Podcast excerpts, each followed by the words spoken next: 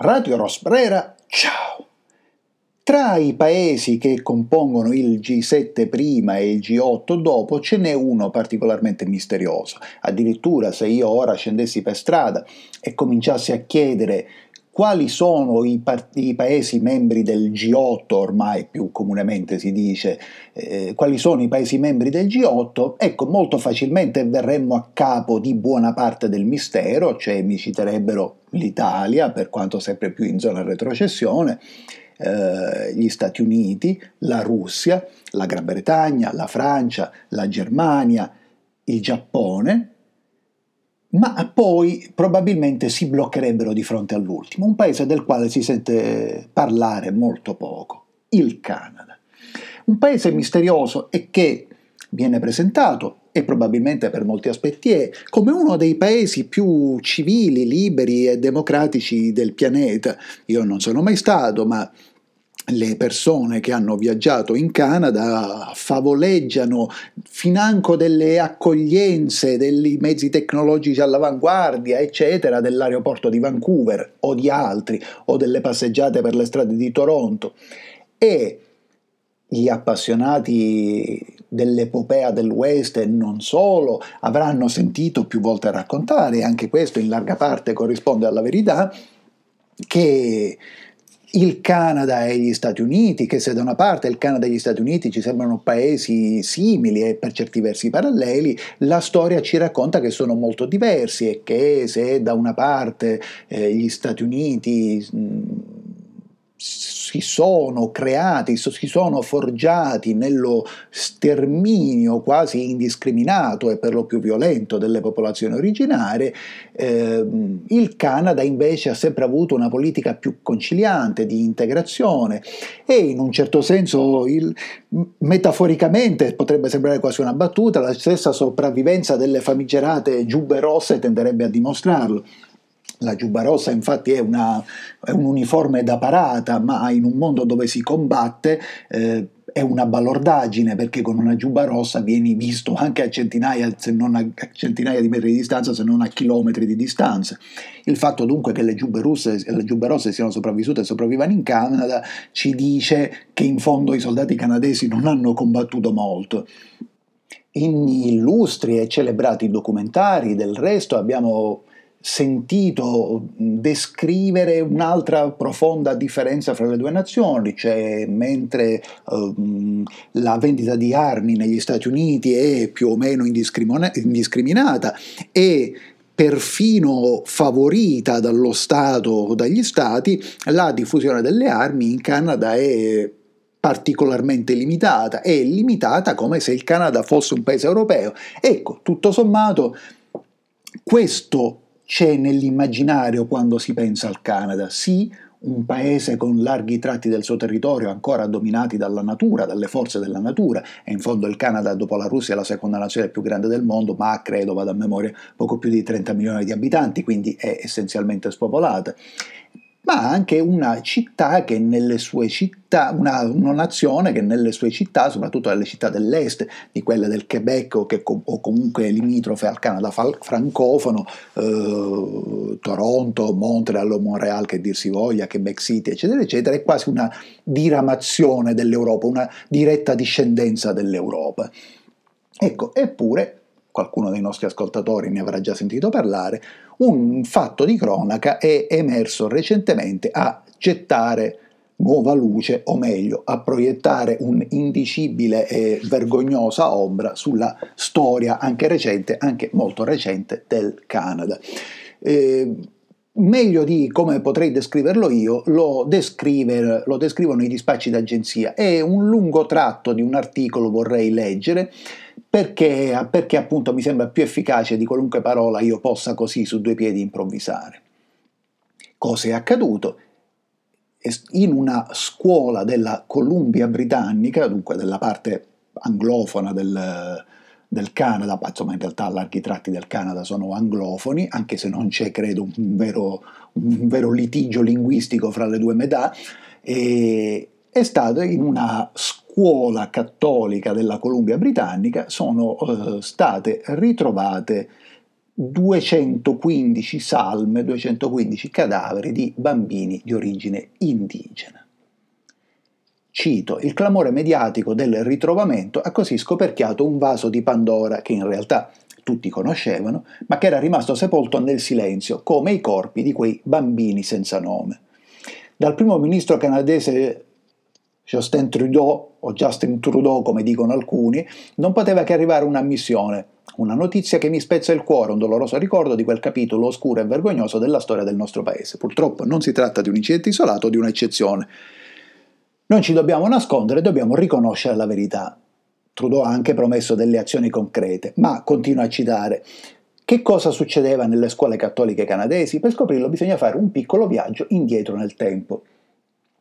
Quello che soltanto negli ultimi anni è stato riconosciuto come un vero e proprio genocidio ha avuto inizio intorno al 1863 l'unità d'Italia più o meno, per poi terminare attorno al 1998. Qui credo che chi mi sta ascoltando c'erano tutti, io ero già abbondantemente maggiorenne, ero, eh, ero così, ero uno studente del centro sperimentale, vagolavo per le strade di Roma, pensavo già al mio futuro e all'epoca pensavo ancora che il mio futuro avuto, avrebbe avuto molti meno limiti di quelli che ha avuto, limiti che forse per certi versi gli hanno fatto anche bene, ma insomma immaginavo ancora una certa libertà di movimento. Lì fino al 1998 per le comunità indigene del Canada non c'era stata quasi alcuna libertà di movimento. Continuo a citare, in quel periodo nelle scuole residenziali cattoliche del Canada sono stati internati circa 150.000 bambini nativi che, per mezzo di alcune leggi razziali imposte dal governo canadese, venivano strappati alle loro famiglie e dalle loro case per poi non farvi più ritorno. L'orrore venne alla luce nel 2008 con l'allora primo ministro Stephen Harper, costretto a fornire delle scuse pubbliche. Nonostante questo, le atrocità commesse nei confronti dei nativi canadesi rimasero inascoltate, a volte messe addirittura in dubbio. Eppure c'è un dato che fa rabbrividire, riportato nel 1907 dal quotidiano canadese Montreal Star, dei circa 150.000 bambini internati nelle scuole, il 40% perse la vita. Eh, qua là correggo degli errori. E parliamo di più di 50.000 vittime, un genocidio perpetuato in nome delle politiche di assimilazione forzata fatta di violenze, stupro, stupri e omicidi che avvenivano nelle 118 residential school, di cui 79 erano dipendenti direttamente dal Vaticano. Il tutto a norma di legge e forse questo è un fattore che fa ancora più errore. Infatti il sistema legislativo canadese trattava i nativi in modo differente. La Federal Indian Act del 1874, ancora in vigore, ribadisce l'inferiorità legale e morale degli indigeni ed ha istituito il sistema delle scuole residenziali.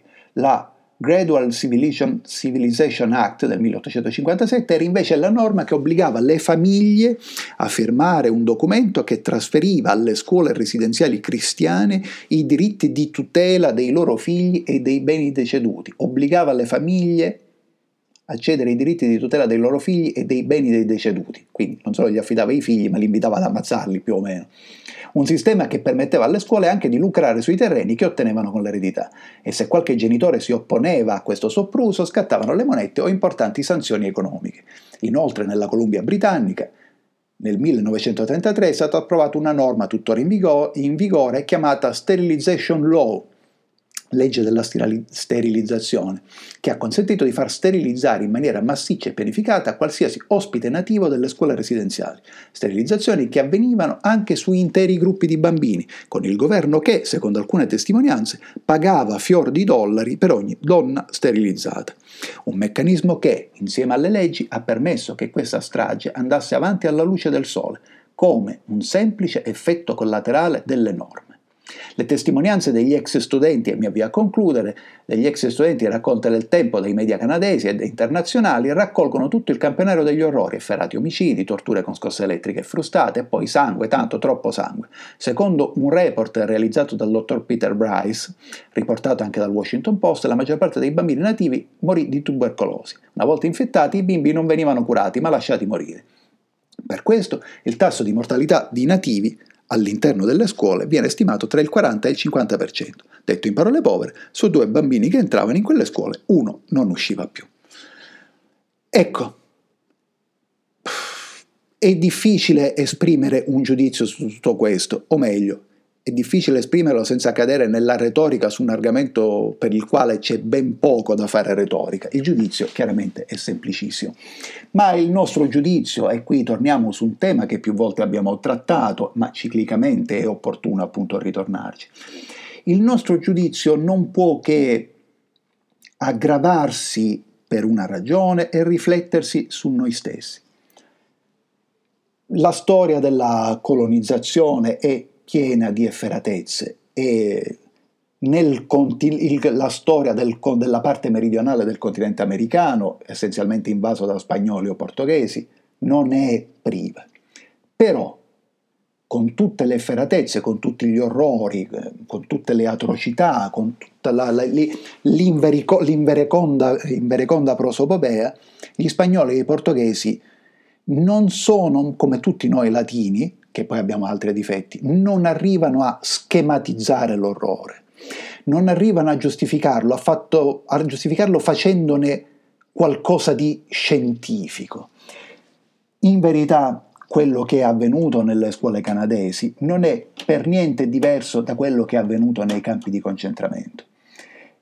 E queste cose le pensa con molta più facilità la parte anglo-germanica del pianeta.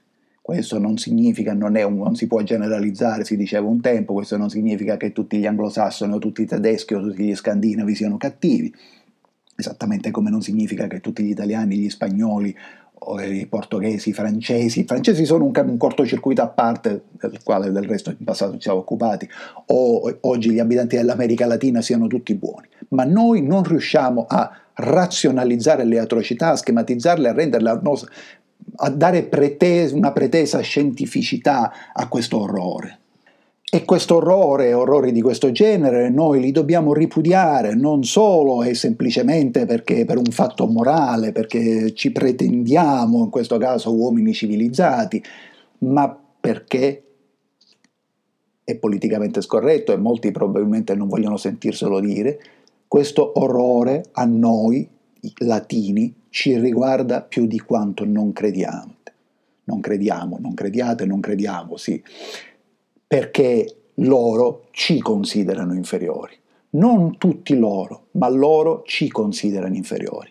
Questo nella politica europea di tutti i giorni è lampante e esattamente come accadeva con i negri da cortile che ben descrive Tarantino nel suo Django e non solo lui, oggi noi abbiamo tantissimi nel governo italiano, direi esattamente le teste pensanti, allora, considerando che i due presidenti di Camera e Senato non so se sono teste pensanti, non è un giudizio, nel senso che lo saranno benissimo nella loro vita, ma non credo abbiano molte voci in capitolo. Gli altri due delle prime quattro cariche dello Stato probabilmente una voce in capitolo ce l'hanno e la loro voce l'hanno venduta completamente a quel sistema che ci considera inferiori, sperando che loro, illudendosi che loro non siano considerati inferiori. Sembra molto lontano dalla realtà, sembra romanzato, sembra forse avulso dalla concretezza, però è così. Quindi questo errore ci riguarda e noi dobbiamo avere tutti profondamente errore, orrore, ma anche questo è un lapsus freudiano che ci può stare, anche se è ben più di un errore, dobbiamo avere orrore di un sistema sociale capitalista basato sulla sopraffazione che ci viene dalla parte anglo-germanica del pianeta. La parte anglo-germanica del pianeta non ha niente a che fare con noi.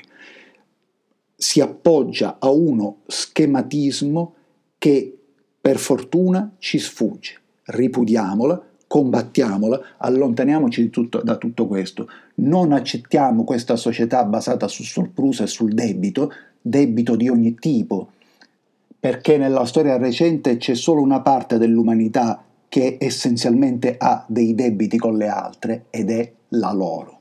Radio Rosbrera. Ciao.